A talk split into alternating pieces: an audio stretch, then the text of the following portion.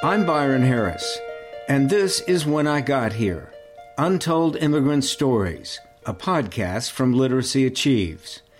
At Literacy Achieves, we provide English literacy programs for immigrant and refugee families in Dallas, Texas. Our students come to us from all over the world. We celebrate them and what they bring to our country. When I Got Here tells the stories of immigrants who've come to the United States, why they left their homelands, and the lives they're making here. Growing up in Cuba, Jose Hernandez's life was dominated by Churchills, torpedoes, toros, and gordos. All names for shapes of cigars. His family owned a tobacco plantation about four hours southeast of Havana Growing tobacco and rolling cigars was his father's livelihood. He rolled cigars. He had a tobacco plantation. He had uh, almost like uh, 12 guys working for him, you know, in the in the farm and uh, making cigars, selling cigars. But the Cuban Revolution and Fidel Castro changed all that. The new communist country began nationalizing the cigar industry in 1960. Jose wasn't born yet, but the trajectory of his life was already changed. And after the revolution, uh, they came in. They came in and took everything, and uh, he has a lot of fight with the governments, and with, uh, you know, and it never recovers uh, the plantations and everything. We lose everything. It's a small town. It's a very small town, but all people right there from that town, they know uh, us, the family, you know, and we we are in the tobacco business for years and years and years, you know. So, and that's what we did. The family used their skill to survive. Today we have two guys working in the family. Behind home we have a, a, a cigar table right there when they make cigars for us you know, and we sell uh, cigars on the street, on the door. People go to my home, hey, I need cigars, and we sell the cigars right there. To make the best of it, Jose started studying medicine, but he soon discovered he would be working for the government, subject to being sent to another country while most of his income went to the state. I decided not continue because I have a lot of problem with the government right there, and uh, they told me when I finish my career they're gonna send me to Venezuela and Nicaragua, something like that, to help that country. That's what the government do in Cuba. When you become a doctor, they send it to different countries, and they make money with you. You know? They they give you just a little portion just a little uh, a little portion on the big total. I say this is not for me this is not for me. He went to Chile where he had relatives in hopes of using his medical knowledge to forge an independent income. I went to Chile, and when I was in Chile, you know, I started I start uh, to continue and to become a nurse. But I said no, I don't want this for me. You know, something tell me go to United States, at that time, the Cuban Adjustment Act of 1966 allowed Cubans a fast track toward obtaining a green card and becoming U.S. citizens. A friend from Jose's hometown in Cuba had located in Dallas, so he came to Dallas. His only possessions, the clothes on his back. I have family in Miami, but uh, I never go to Miami, and that's the one of the uh, the best things happened in my life to come here, because that when I when I arrive here, I see uh, the potential right here in Dallas. I start to work. Uh, the first work that I remember was like a, a, the name of the company is a plastic pack. Plastic pack. They make like a Coca-Cola bottles and plastic or something like that. They pay me eight dollar and twenty cent. Eight dollar twenty cent per hour. I, I was working right there almost 12 hours because I, I start around 6.30 uh, in the morning a.m. and I finish around 6.37 p.m. Uh, 12 hours uh, Monday to Friday and Saturday and, and, and Sunday and weekends I did like a trash you know I was driving like a trash something like that picking the trash from the garbage uh, from the apartments. I have uh, uh, two jobs, working hard, seven days a week. Eventually, he scored a job driving a forklift. I was uh, driving a forklift, loading truck. And it was in Terrell, and Terrell is a big company, a metal company right there. And I, uh, I was driving a forklift for that company. And the same time, uh, I have a part time. I went to, I go to the, I went to the, like an apartment or something like that, and take a trash and put in the dumpster, the big dumpster. He enrolled in English classes at community college, but there were obstacles. For me, it was crazy. it was crazy because uh, I didn't know nothing about English, and, I, and you know what? And my teacher was from China. More difficult and crazy. I don't understand nothing when that girl talk, you know.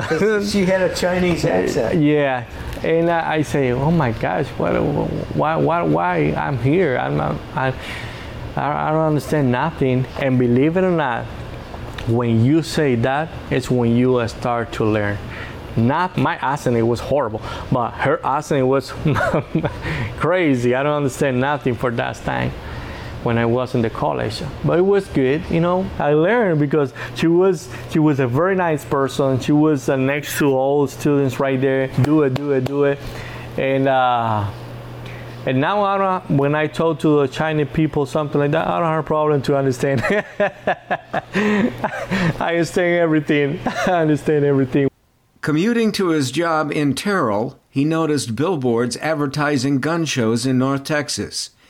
He calculated those customers might like cigars.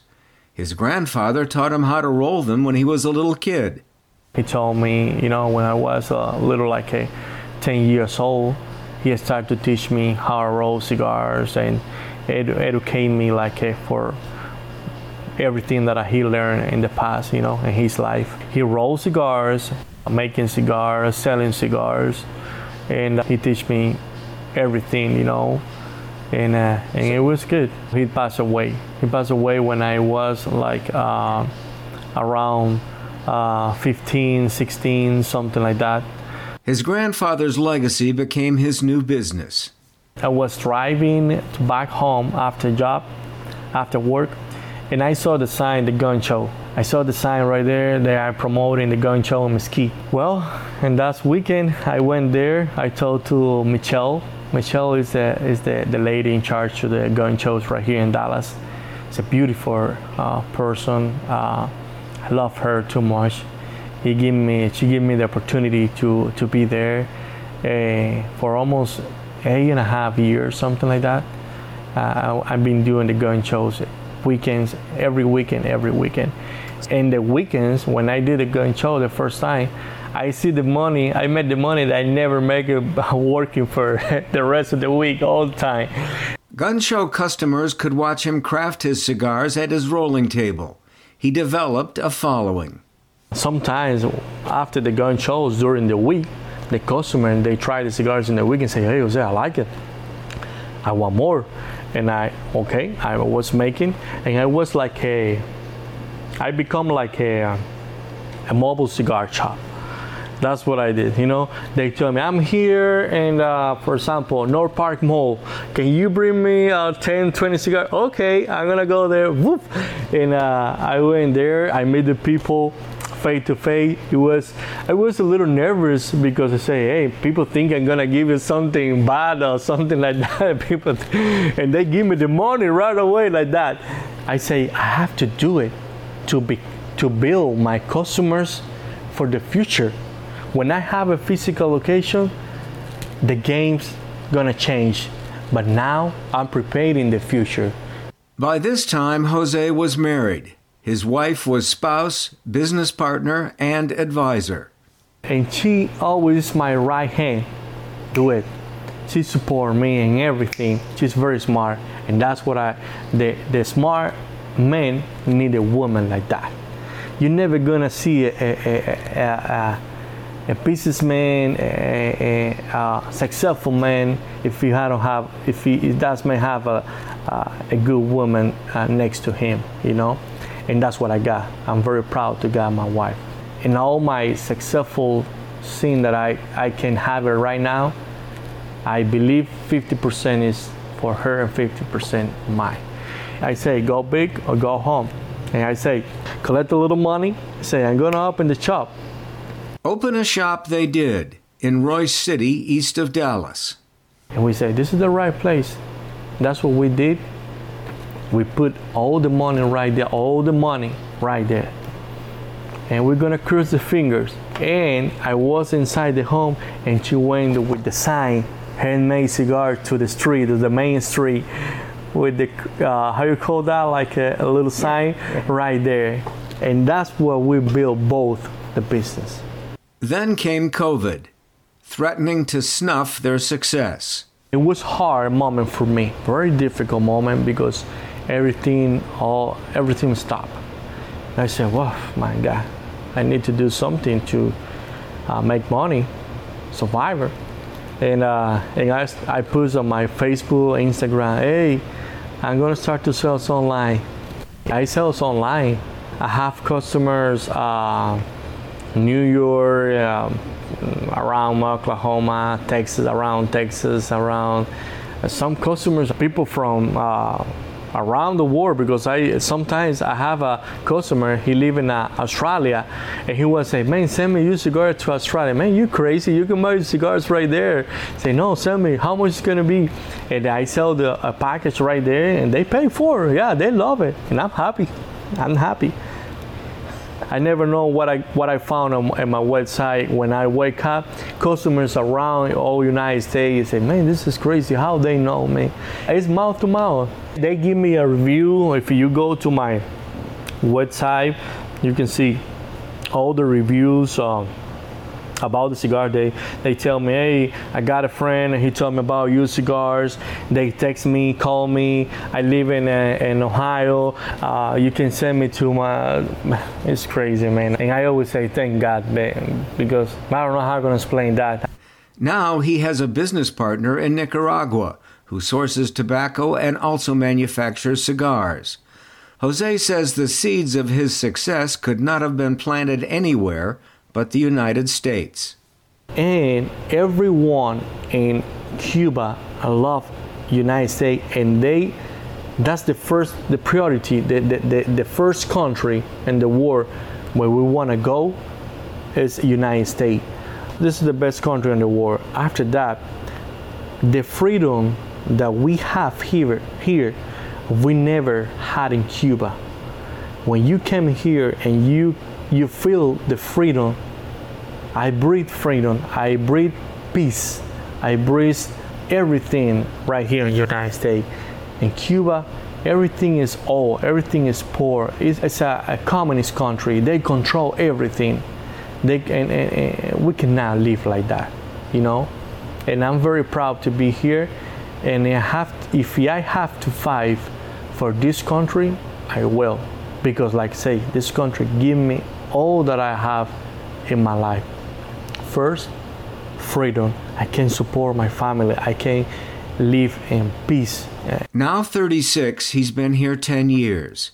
In a small shopping center in East Dallas, you'll find his latest business venture, the newly opened Faustino Cigar Shop, named after Jose's grandfather. It's Jose's second store, a celebration of his old country and his new one.